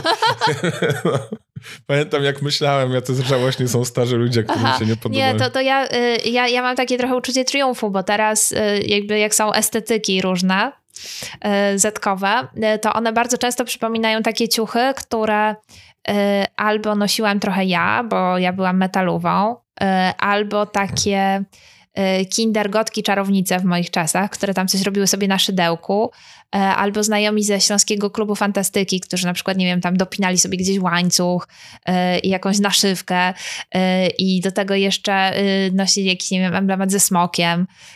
I właśnie wydaje mi się, że te estetyki, które wydaje mi się, że wtedy były takie nie dość, że kinderkowe, to jeszcze miały piętno małomiasteczkowości, to w tej chwili są super modne. I wydaje mi się, że to jest jakiś triumf po latach. No, wiesz co, byłem w y, klub Rakieta w Warszawie mm -hmm. i tam był DJ, który grał taką muzykę, do której jakby, no, my się bawili, jak tam Britney Spears i tak dalej. I wszyscy ludzie na parkiecie to mieli takie, wiesz, tam 18-19 lat mm -hmm. i oni się po prostu bawili do retro hitów sprzedanych. Mm. Dobra, starzy jesteśmy. Chciałem o ironię zapytać. E, czy ironia też może być. Może nie, najpierw inaczej. Ironia i sarkazm. Mm -hmm. Strasznie często tak. się mówi, że, jakby, że to jest to samo. Taki w ogóle najbardziej no. typowy opis na Tinderze, że tam kocham sarkazm. Mm -hmm. one się różnią? Czy... No to ciekawe, ciekawe, czy tak jak kochasz sarkazm, to jak długo go zniesiesz, nie? Na co dzień. No, powodzenia. Powodzenia, chłopie. Tak. No to, to było sarkastyczne. No. Lol, tak, ale myślę, że yy, właśnie, bo sarkazm jest yy, skierowany raczej przeciwko komuś. Wydaje mi się, że, że sarkazm jest, yy, jest po prostu formą no, nie, niejawnej agresji nie? i może, może bywać zabawny, ale jednak przede wszystkim jest, jest agresywny. A myślę, że w ironii jest coś jednak trochę innego i że w ironii jest jakaś nauka dystansu i odrobina pokory. To znaczy, że y, uczysz się jakiejś względności rzeczy, jakby powiedział Richard Rorty, przygodności rzeczy, że tutaj mądrując się. Y, więc myślę, że y, właśnie y, ironia bywa taką pożyteczną lekcją uświadomienia sobie, że jakby rzeczy są generalnie niestałe i może nie warto się do czegokolwiek jakoś tam super przywiązywać. Mm, i, i że sami też bywamy po prostu mali i żadni. E, natomiast sarkazm wydaje mi się, że raczej jest y, postawą bojową. Dlatego ja w ogóle rozdzielam te, te, te dwie rzeczy. I oczywiście jakby ironia może mieć defensywny charakter, um, może służyć jakiemuś tam schowaniu się w skorupie, y, no ale myślę, że na pewno nie y, wywołuje Y, jednak takich potencjalnych szkód w relacji. E, na przykład, nie wiem, e, w, mm, wśród przyjaciół czasami trudno jest na przykład odróżnić sarkazm od jakiegoś realnego kopnięcia w kostkę. Myślę, że to jest, to jest niebezpieczeństwo. że to jest, to jest dość, dość e, sprytny kamuflaż. Mm, a ironia właśnie też nie była taka bardzo męcząca. Ja pamiętam takie uczucie jakoś z okresu studiów, że nie wiem, że ci, że, że ci ludzie z, skupieni, nie wiem, wokół jakiegoś procysa czy czegoś, że tam wszystko było ironiczne mm -hmm. i nigdy nie było wiadomo, co, co, jest, co oni naprawdę myślą mm -hmm. i mhm. co... Tak, no to, to, potrafi, to potrafi być męczące, tak jak myślę, że wszystkie wszystkie jakieś takie nie bezpośrednie rozmowy. Za każdym razem, kiedy jednak musisz coś udawać, bo myślę, że bardzo często ironiczne rozmowy y, wiążą się z jakąś manierą. O, że właśnie tak, stosujesz jakąś manierę, że y, może chcesz coś udowodnić, może chcesz coś zaprezentować, może no ja kiedy uczestniczyłam w świecie blog.pl, byłam strasznie ironiczną osobą, ale też byłam osobą trochę trollską i pamiętam, że mm, ja lubiłam tą swoją personę, ale myślę, że ona jednak z perspektywy czasu była trochę żenująca, natomiast na pewno zapewniała mi wiele dobrego samopoczucia w tamtym czasie, właśnie też dzięki, dzięki tej ironii. Ale ja nie sądzę, żeby to miało, mm, wiesz, żeby jakikolwiek klucz psychologiczny do tego pasował. Czy ja chciałam coś ukryć, czy ja nie wiem, e, czy, czy to miało jakiś związek z moim poczuciem własnej wartości. Nie, nie. Myślę, że właśnie ten wczesny internet był fajny, bo był po prostu możliwością zrobienia jakiegoś simsa z siebie. No to też była trochę taki był moment, y, moment jak się dużo mówiło o hipsterach, mhm. że bycie nieironicznym byłoby jakby wychodziło się na bardzo nie cool, kiedy się nie było ironicznym. No nie można było czegoś na serio zrobić. To jakby to była kompromitacja społeczna. Ojej, ale to są, popatrz jakie to są stare czasy. Hipsterzy. Czy no. ktoś jeszcze mówi w ogóle hipster? No nie, no nie. No. Jakby to, bo to jest jedna z tych rzeczy, która była ironiczna, przeszła Tak, tak, tak. Do tak. Prostu... A teraz to jest milenialskie słowo, no. Tak, no hipsterzy mieli Klops. brody jak e, gdrwale, a teraz po prostu każdy ma brodę jak gdrwalny. Tak, jak no mu rośnie, właśnie. to ma Otóż tyle, to, nie? tak. Swetry. tak. Ale ostatnio jest, jest, często były takie memy o tym, że nie wiadomo, czy to hipster, czy bezdomny. Mm -hmm. Osoba w kryzysie bezdomności powinna mm -hmm. mówić, no ale memy były, że bezdomny. I faktycznie ostatnio tak miałem, że spotkałem taką osobę. Mhm. Jak, jak z tego mema? Ja nie wiedziałem, czy, czy, jakby, czy, czy tak, czy tak. No, nie? ale ja myślę, że teraz chyba jakby rzeczywistość dogoniła memy i podejrzewam, że można jednocześnie być y, hipsterem i być w kryzysie bezdomności, bo po prostu y, rynek mieszkaniowy jest tak mm. niegościnny, że te dwa zbiory coraz bardziej chyba mogą się na siebie zacząć nakładać. No tak, nie no, w ogóle osób w kryzysie bezdomności. Też miałem rozmowę w tym podcaście z pewnikiem, mm. który się zajmuje osobami w kryzysie bezdomności bezdomności, mm. no to jakby większość z nich to nie jest tak dorosła, tak jak sobie wyobrażamy stereotypowo. Tak. To po prostu mm -hmm. to są takie osoby, które się mniej nawet nie wie, że, że, że mają Dokładnie tak. No to jest, nie? tak, tak, tak, no ale to jest takie zjawisko, które jest kompletnie yy, pod, pod radarem. No. Ale z tej ironii takiej męczącej wyszło coś takiego jak taka holsamowość tych memów, nie? No, oczywiście tak. Ja, ja o tym zresztą też piszę, że, że jednak... Yy, bardziej z, z, ironii i z takiej konfrontacyjności, bo myślę, że jednak e, media, nie wiem, reality shows czy talent shows, e, one bardzo długo jednak polegały na e, jakimś rozjeżdżaniu czołgiem tych biednych uczestników, którzy z reguły byli tam Bogu ducha winni i raczej chyba nie odznaczali się jakąś szczególną tam megalomanią e, czy, czy zakochaniem w sobie, tylko raczej po prostu tam, nie wiem, chcieli coś zaśpiewać, czy, czy zrobić fikołka na scenie, no a, a raczej e, popisy leżały po stronie jury, która e, chciało tego nieszczęśnika jak, jak najbardziej, nie wiem, zrugać po prostu, zniszczyć. I myślę, że to musiało się przejeść, tak samo jak ironia się też musiała przejeść, ale wydaje mi się, że jednak e, dobroduszność też się może przejeść, bo no, sam się zastanów, ile jesteś w stanie zjeść e, ciasta. Na przykład, nawet jeżeli to jest ulubione ciasto babuni. No, ja pamiętam, wiesz, memy o nosaczach mm-hmm. i potem się zrobiły te smutne nosacze. Ojej, ale to jest moim zdaniem jeden z najlepszych momentów w ogóle w historii memetyki polskiej. Kocham, w sensie, kocham to, tak. ale, ale to krótko trwało. Tak, to krótko trwało, bo myślę, że ta formuła się wyczerpała, ale to jest trochę jak Dzień Świra, znaczy one są takim, tak, no tak. mają koterski vibe, nie? Że, że po prostu jakby e, nosacz wie, że robi źle, ale inaczej nie umie, nie? I po prostu jakby chciałby odzyskać zaufanie swojego syna. Tak. E, to był moim zdaniem taki bardzo jakiś, wiesz, moment po prostu ktoś złapał możliwy stan ducha y, takiego pięćdziesięciolatka, nie? No, ale piękne mm. były i takie też... Y, ej, patrzcie, ci ludzie, z których się śmiejemy, to też są ludzie. To, to mm -hmm. też było takie fajne, że ten ofiara żartu została zrobiona bohaterem żartu. To było w tym mm -hmm. też mhm. bardzo ciekawe. Tak, tak, tak. One, one faktycznie były takie, no naprawdę, naprawdę były świetne. Naprawdę były bardzo mądre. Mm. Nie wiem, dlaczego mam to zapisane obok y, tych pytań, które mam do mm. ciebie, ale y, mam takie pytanie. Co śmieszy dzieci? Czy y, miałaś, jakby zastanawiałaś się, albo wciąż to się zastanawiasz Ale nad dzieci tym? śmieszy kupa, no to jest no proste tak. pytanie, oczywiście, że tak. I no, no jeszcze tam parę rzeczy, bo jakieś grałem spektakle dla dzieci, to tam zauważyłem, co je śmieszy. Mm. Ale jakby coś ci wyszło z, z tego, co Myślałaś nad, nad, takim humorem specyficznie dziecięcym? To się pojawiło post factum. E, ja tutaj piszę trochę o humorze wieku dorastania, że właśnie takim edgy humorze tak. E, raczej. Natomiast o, o dziecięcym trochę mniej e, ale myślę, że humor dziecięcy jest w ogóle fajny, bo jest w nim dużo, jakby nie wiem, niemożliwości, wyolbrzymień, jakichś niesamowitych scenariuszy. No i jest kupa oczywiście. Tak, tak. Śmieci, że coś jest zgniłe i śmierdzi i powtórzenia. Tak, tak. Tak, tak, tak, to no, prawda. To, ale to jest niesamowite, wiesz, jak grałem impro, bo grałem komedię improwizowaną dla dorosłych i dla dzieci. No i dla dorosłych jest zasada, że ktoś musi wystąpić trzy razy. Pierwszy, drugi to mm. podbić i trzeci podbić bardzo. Dla dzieci 20 razy robisz to samo. Jak to samo, nie że zmieniasz, po prostu to samo i one z każdym kolejnym razem śmieją się coraz bardziej. I to, to tak, jest taka fajna niespodzianka rzecz. też, nie? Mm -hmm. w, zastanawiam się, co jest jeszcze w takim E, One też dobrze się utrzymują dużo lepiej niż się wydaje, utrzymują uwagę na jakichś mhm. takich y, wydarzeniach i to jest też, bo czasami byliśmy w szoku, że one jakby kojarzyły i potem wiedzieliśmy, nie wiem, do jakichś rodziców tych dzieci, że te dzieci potem im opowiadały to, co widziały. Mhm. No, fascynujące to było. Mnie śmieszyły komiksy, mhm. śmieszyły mnie kreskówki, ale nie wszystkie.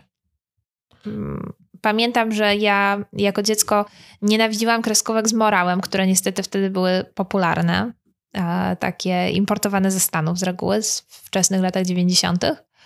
E, natomiast e, bardzo lubiłam właśnie kreskówki slapstickowe. Pamiętam i e, jeszcze jestem wychowanką animków. Bo wspominałam wcześniej o Looney Tunes, mhm. ale myślę, że jeżeli chodzi o animki właśnie te z polskimi dialogami, z polskim dubbingiem, uważam, że to było świetnie zrobione. E, I myślę, że bardzo, bardzo dużo mojego współczesnego, aktualnego, bieżącego poczucia humoru e, gdzieś tam e, się z tej szkoły animków wywodzi. Ja w ogóle polski dublaż to jest mm, o, tak. wspaniała rzecz, nie? A dublaż, właśnie, nie? Klocuch to też. no, niesamowita postać też, nie? Tak. Byłaś na tej wystawie o klocuchu? Nie byłam, natomiast muszę opowiedzieć Ci pewną rzecz, że mm, przez pewien czas y, kilka osób podejrzewało, że jestem klocuchem. Tak? Tak, dlatego że y, jak miałem robić taki głos. No i y, powstała taka teoria spiskowa. Myślę, że ktoś ją propagował zupełnie na serio, że klocuchem jestem ja. Y, Wpisuję więc, w Google. Pomyślałam tak. Ale była też y, teoria, że ja jestem krainą grzybów. Także w sumie cieszę się, mogąc być bohaterką teorii spiskowych. Jest również teoria, że mój chłopak jest rogalem DDL. A tak, było coś takiego. Tak. Ale tam niestety e, internauci wyśledzili kimś tak. z klocu. I, no, i chyba, tak. chyba trafnie wyśledzili. Tak, tak, tak. Z Krakowa. Tak, na podstawie to, fragmentu kciuka i kciuka tak, kogoś to, na Facebooku. To było niesamowite, ale tak, faktycznie y, udało się ujawnić y, tożsamość klocucha, więc no niestety nie, nie jestem to ja, ale pamiętam, że bardzo, bardzo się cieszyłam z tej y, przypadkowej sławy. Zresztą to już miało precedens właśnie z Krainą Grzybów, zanim Wiktor Stribok się ujawnił. Ale wspaniałe, kurczę, ciekawe, kim jeszcze się okaże, że jesteś. Zbigniewem Stonogą i Janem Pawłem II. Zastanawiam się, jakby twój głos, kim jeszcze by mógł być z takich. Nie wiem, nie przychodzi mi nic do głowy. A, czekaj, tak sobie jeszcze, jak już spojrzałem w tę moją notatkę, to tak się zastanawiam. A czy ty myślisz, że bycia, w ogóle robienia komedii, bycia śmiesznym, to można się nauczyć? Bo są czasami kursy mm -hmm. właśnie stand-upu, kursy improwizacji komediowej, pisania skeczy. Da się nauczyć bycia śmiesznym? Myślę, że na pewno można się nauczyć, jak robić to lepiej. Hmm. Podejrzewam, że y, nie da się pewnie w sobie wyczarować y, jakiejś iskry komicznej, y, bo myślę, że to pewnie trzeba mieć jakąś osobowościową predylekcję właśnie na przykład do, do zauważania jakichś paradoksów, czy, czy um, zdolność do takiego swobodnego lotu z kojarzeniami. Myślę, że um, to też jakoś idzie mi w parze z poczuciem humoru. Ale myślę, że na pewno takie kursy pomagają w tym, jak robić to lepiej, albo na przykład jak napisać dobry scenariusz komediowy, a nie tylko to, czego nie lubisz w misiu. No tak, no to, ja, to, tak, myślę bardzo podobnie. W sensie, że po takich kursach jesteś w stanie zrobić coś, mm. tylko to niekoniecznie będzie dobre. Mm -hmm. I jednak tej takiej jakiejś iskry to, to się nie da nauczyć. Taka jest moja opinia po obserwowaniu licznych. No, też mi się tak wydaje, zresztą tak jest chyba z, też z kursami pisania powieści na przykład, że oczywiście można nauczyć się schematu powieści, ale no nie jest powiedziane, że, że będzie ona dobra, czy, y, czy że będzie ciekawa, no ale to, to nie znaczy, że y, nie warto próbować. No tak, a potem przyjdzie ktoś bez żadnego kursu i napisze świetną powieść, nie? I to mm. też tak często jest. To, że... też się, to też się zdarza oczywiście, no ale y, myślę, że tutaj też wymogi rynku trochę y, nam coś mówią, dlatego że z powieściami jest tak, że wielu czytelników właśnie oczekuje takich formatów. E, dlatego, że nie wiem, jeżeli polubiłeś coś w stylu tej powieści, to polubisz też to, to i to. No i oczywiście jakby są potrzebni autorzy i autorki, którzy będą robić coś w stylu. No i być może, być może w komedii też e, jest i taki rynek. A z komedią nie jest trochę właśnie inaczej, w tym sensie, mhm. że jak zaczynasz coś znać dobrze, to cię to przestaje śmieszyć, więc szukasz kolejnego levelu i mhm. kolejnego. Ja na przykład z tym Paczesiem spotkałem się, mm -hmm. że mhm. fani Paczesia nie znali żadnego stand-upu, znali tylko Paczesia. O, Uwielbiali ciekawe. go. Mm -hmm. Uwielbiali Paczesia. Potem mm -hmm. poznali inny stand-up i przestał im się podobać Pacześ. Bo zobaczyli, okej, okay, jest coś więcej.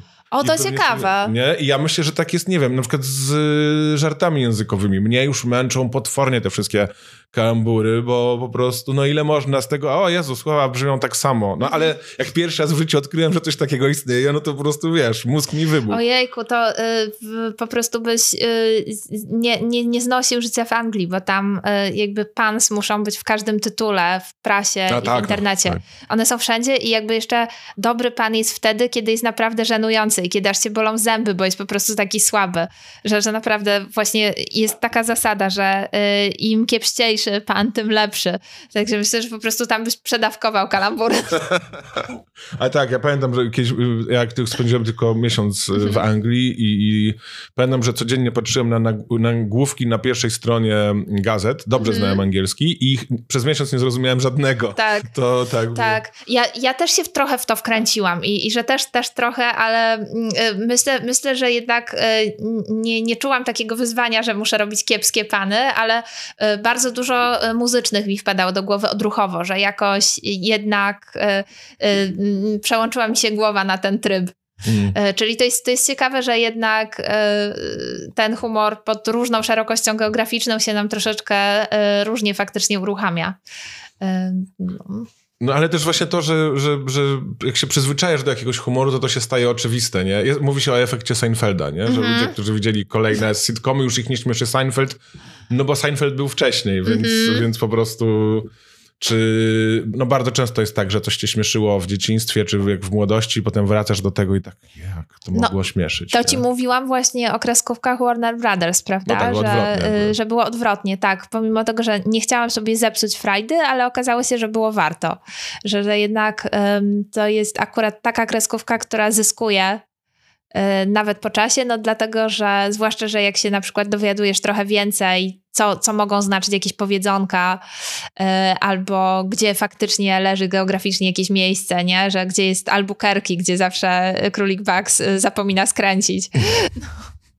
No tak, ale też takie właśnie, y, im bardziej głupkowaty humor, tym bardziej ponadczasowy. To też takie mm -hmm. mam mhm. wrażenie, nie? A tak, tak. Myślę, że, że to, to zdecydowanie. I im mniej słów w humorze, tym bardziej ponadczasowy. A to znaczy, że powinien cię Benny Hill najbardziej śmieszyć. No dobra, no ale ja nie widziałam dawno Benny Hilla, ale no. przyznam, że to ganianie się z Benem Hillem y, i zresztą właśnie z tą, y, tą, tą moją znajomą, której wujkiem jest pastor Chojecki. Mm -hmm. A nie, o tym, dobra, będę musiał wyciąć inaczej.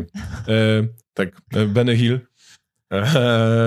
mnie strasznie śmieszy to ganianie się na koniec. I ja to Mhm. sam uprawiałem parę razy. Mam taki film, jak się ganiam na jakiejś imprezie. A nucisz sobie tą Nie melodyjkę wtedy? mi ją po prostu, Aha. leci to i ja się tak, i tak się ganiam jakby w przyspieszonym tempie i to, No. no i mega, mega mnie to śmieszy. Bo pamiętam, że właśnie czytałam kiedyś jakiś materiał o Benym Hillu, że to, że y, jego program był bez słów, y, było genialnym posunięciem, bo to znaczyło, że można go było sprzedać do tylu krajów.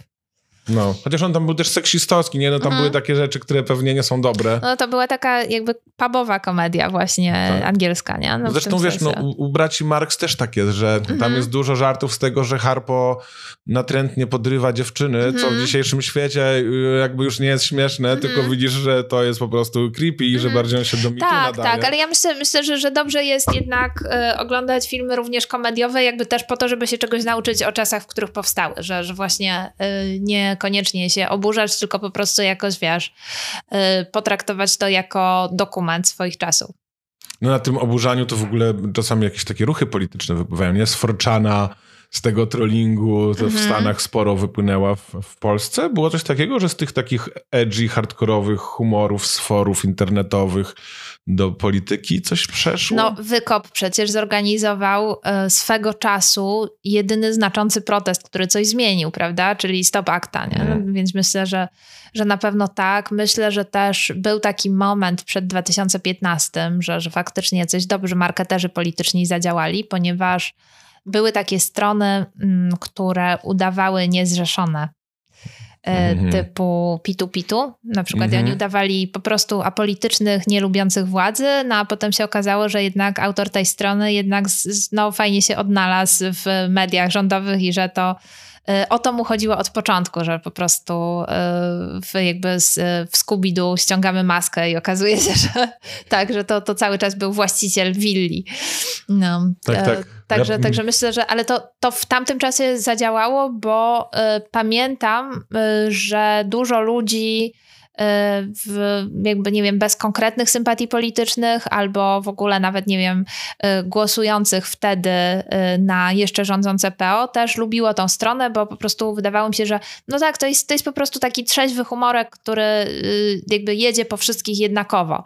No, wkrótce się okazało, że jednak nie zupełnie jednakowo, E, ale myślę, że to był, to był przykład takiego właśnie edgy humoru, który w pewnym momencie no, dostał politycznych kółek. Tak, pamiętam to Pitu Pitu i pamiętam moment, jak się dowiedziałem, kto to prowadzi, że to w ogóle prowadził też człowiek starszy wiekowo niż myślałem. Tak zupełnie I to, to było inne. ex-anarchista. Tak? Ex Mhm. To akurat, dobra, ale to akurat by No. pasowało do tego humorku jego. To, no wiesz, to tam Terlecki No tak też ma swoją... y, i Kodym, tak. No tak. to prawda.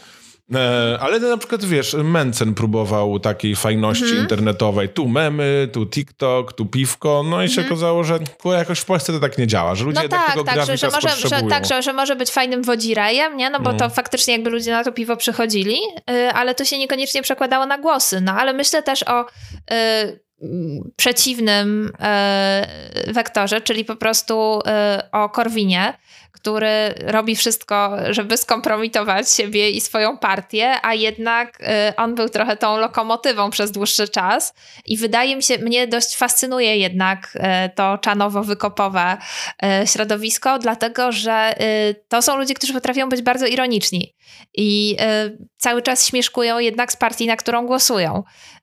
Myślę, że bardzo dużo żartów o Korwinie powstało właśnie w gronie głosujących na Korwina, czyli w, no nie wiem, ta, protokół 1%, y, czy, czy to, że, s, że, że Janusz jest robotem. Więc myślę, że mm, to jest, to jest też ciekawe zjawisko, że jednak jest to taka dość samoświadoma grupa, która nie jest bezkrytyczna wobec swoich wyborów. Nawet ostatnio był taki, ktoś wrzucił zdjęcie, jakiś y, facet z długimi włosami z podpisem, że Korwin pomyślał, że jestem kobietą i pocałował mnie w rękę XD. Ojejku, tak. tak. Ale podejrzewam, że to był fan Korwina, no bo się mi znalazł na ej, też- spotkaniu też z się, Korwinem, tak, też, też, mi się, też mi się tak wydaje, no. tak, widziałam, widziałam ten memek, tak. Dobra, nie, nie męczę cię już dalej pytaniami. Dziękuję ci bardzo. Dzięki. E, Słuchajcie, doczytajcie sobie książkę Słowo humoru, e, wydawnictwo Charakter. W ogóle będzie ładnie wyglądała swoją drogą też, to jest bardzo ładny niebieski kolor, nie? Tak, i Złoty Ząbek Tak, i w tak. środku jest y, ha, ha. Tak. I do tego jeszcze fajnie się czyta, więc. Dziękuję. Polecam, dziękuję Ci bardzo, dziękuję Wam słuchacze i do usłyszenia w kolejnym odcinku. To był podcast Nie Tylko Pytania. Zaobserwuj i oceń ten odcinek. Jeśli chcesz dołączyć do grona patronów, wejdź na patronite.pl ukośnik Nie Tylko Pytania. Dziękuję.